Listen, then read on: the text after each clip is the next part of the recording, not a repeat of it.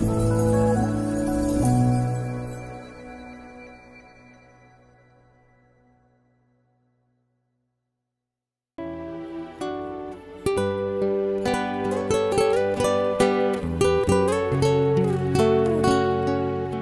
mời quý vị thư giãn với chương trình Fata của truyền thông dòng tên.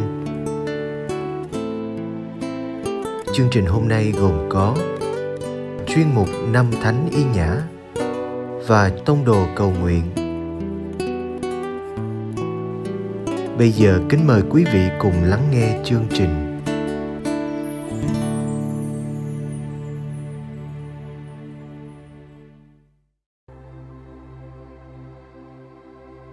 sinh ra để chiến đấu. Chương 5 Hành trình dài của người chiến binh từ năm 1522 đến năm 1523.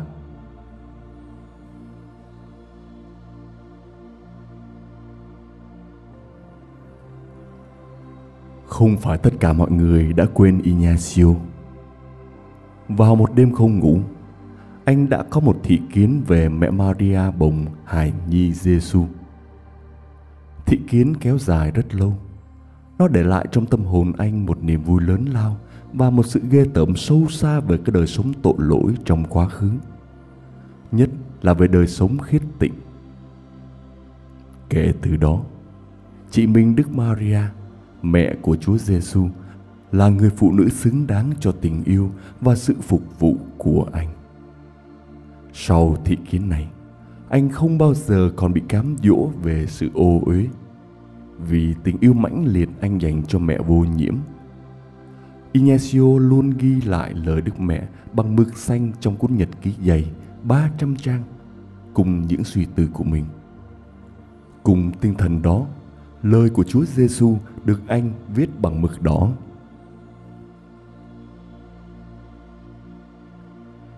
Chín tháng đã trôi qua kể từ cái ngày Ignacio nằm bẹp trên giường với cái chân bị gãy. Và trong thời gian này, anh đã được tái sinh. Lời tiên tri của bà Maria Velasco đã được ứng nghiệm. Trong cái thời gian dưỡng thương, cứ khi nào có thể đi được là anh lại đến Đài Đức Mẹ, cách nhà không xa lắm, để cầu nguyện một chút.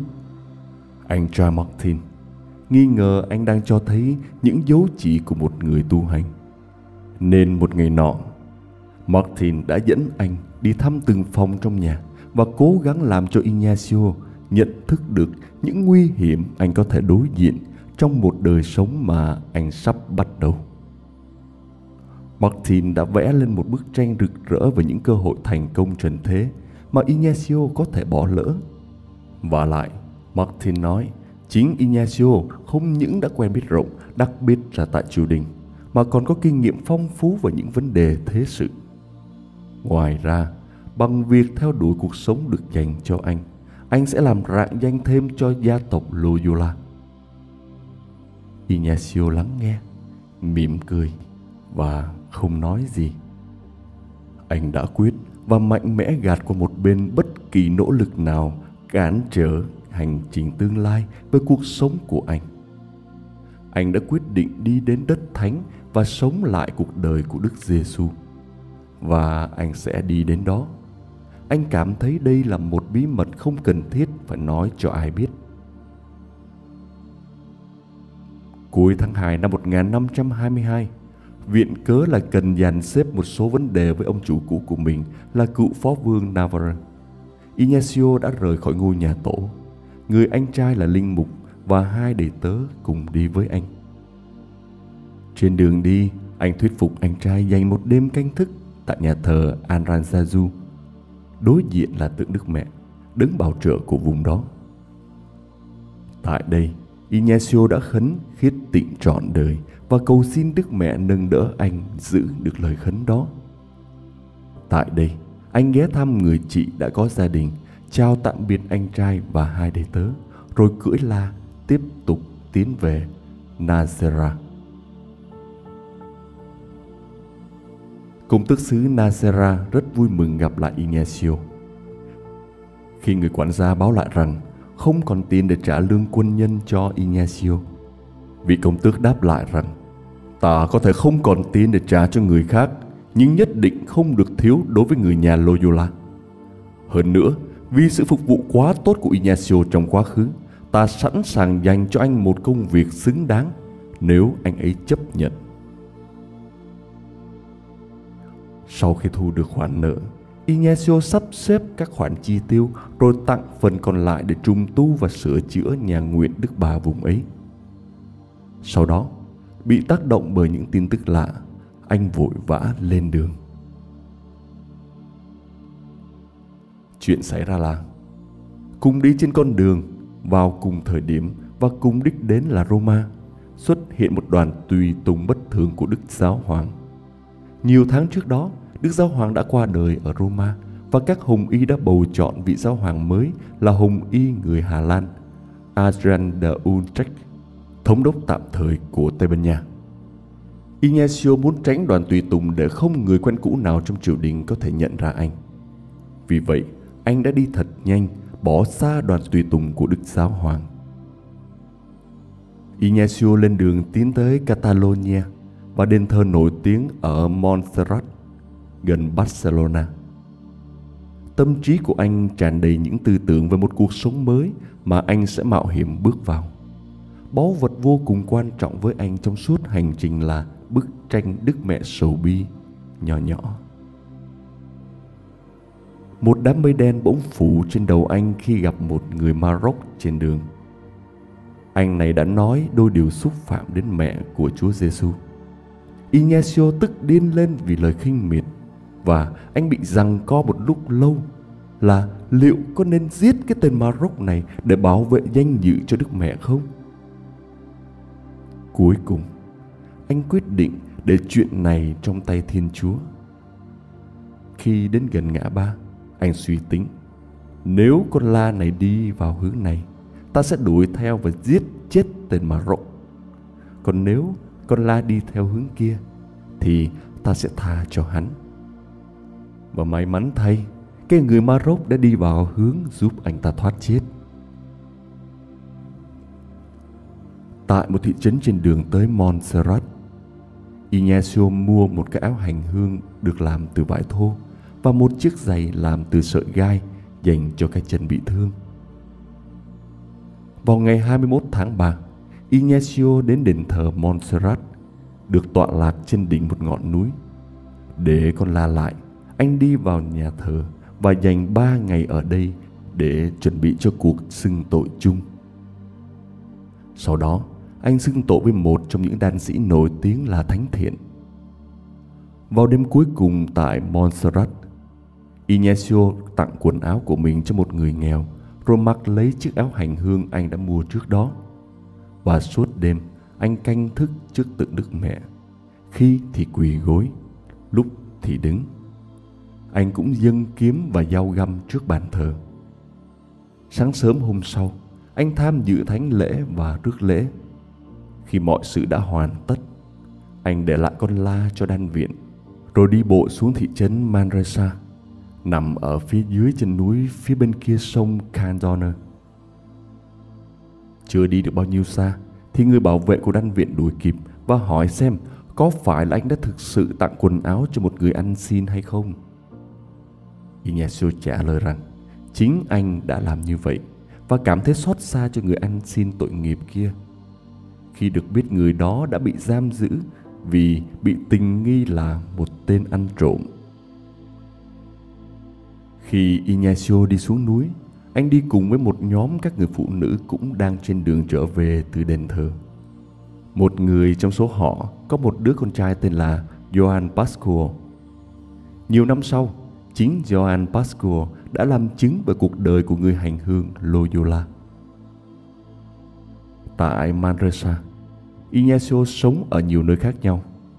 Lúc thì tá túc ở trong một căn phòng do các cha dòng đa minh chuẩn bị cho ngay trong đan viện.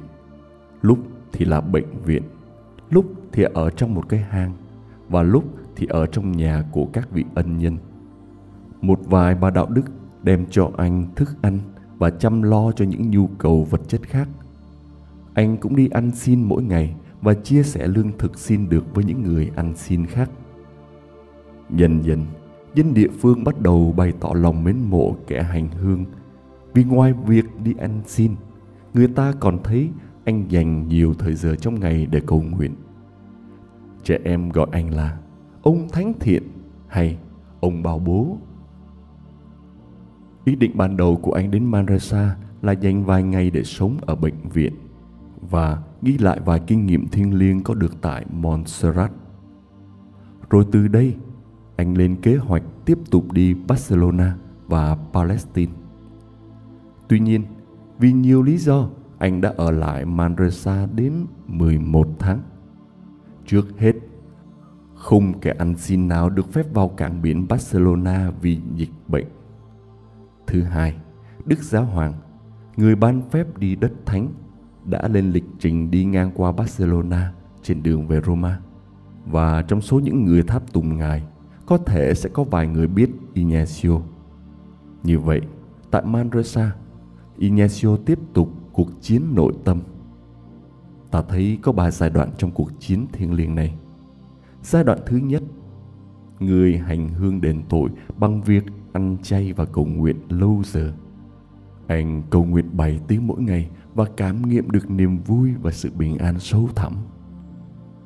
Giai đoạn thứ hai, cuộc chiến càng trở nên khốc liệt hơn. Ignacio bắt đầu cảm thấy bối rối về cuộc sống quá khứ, tội lỗi và những lần xưng tội trước.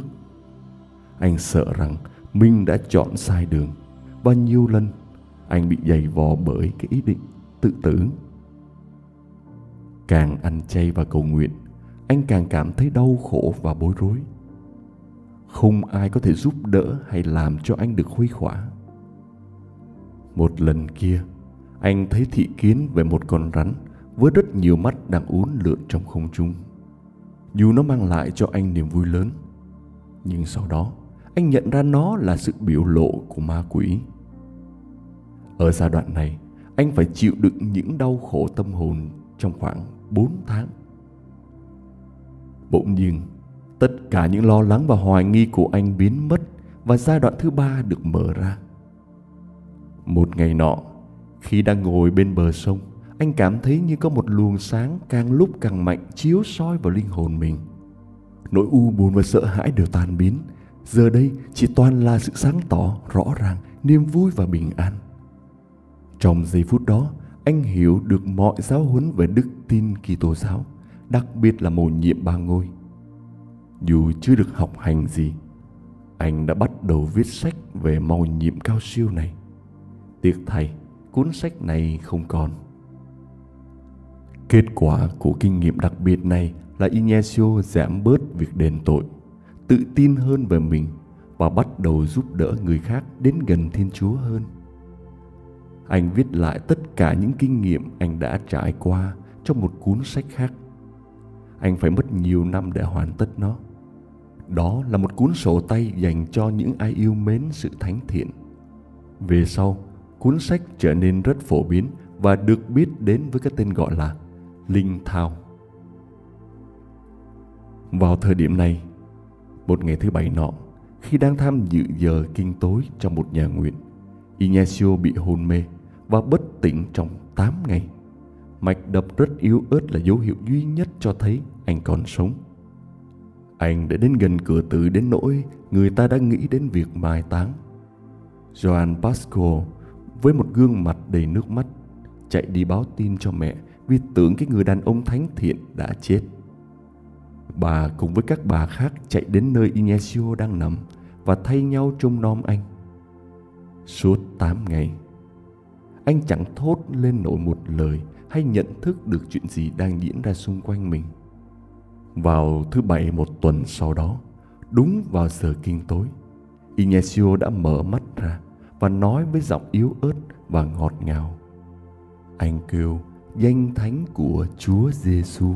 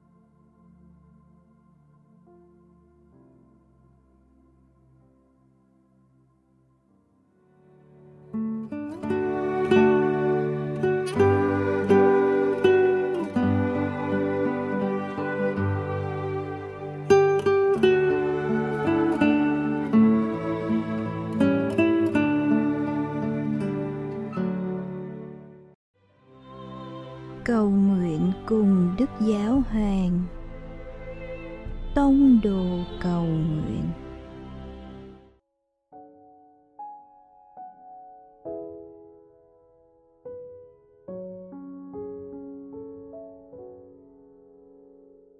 cùng Chúa Giêsu trong ngày.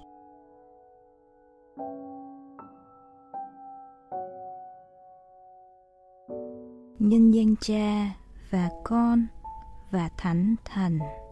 Amen.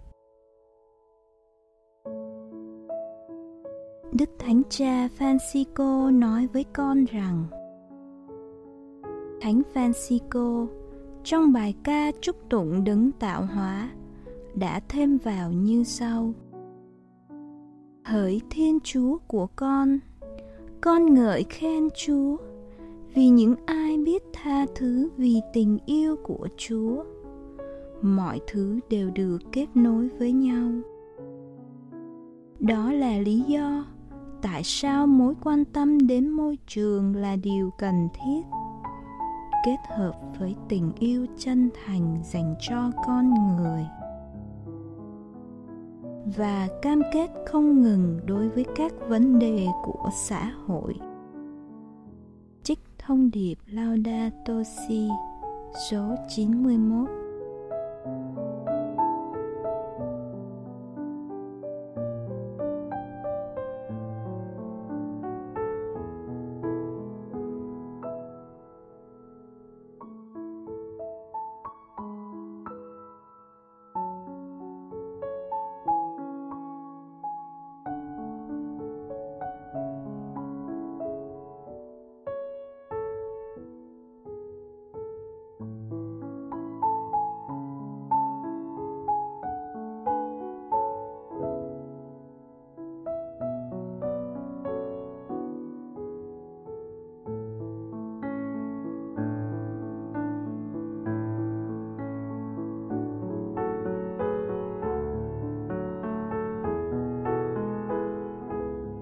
quan tâm, tình yêu và sự cam kết.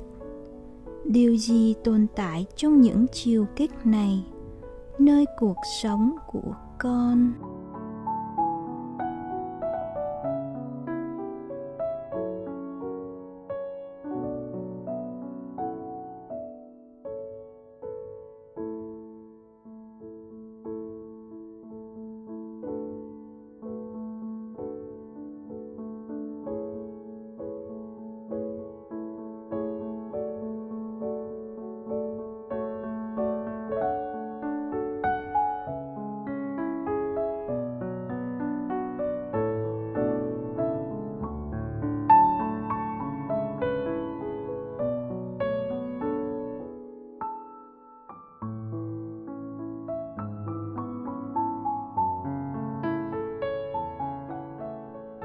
Nhân danh cha và con và thánh thần.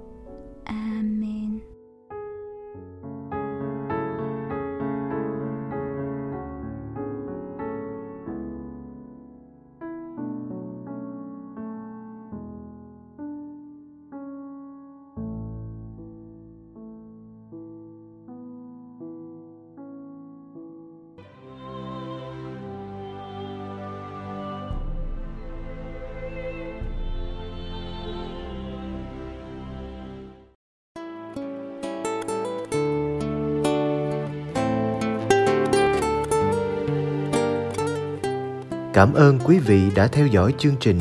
Xin Chúa chúc lành cho ngày sống của quý vị.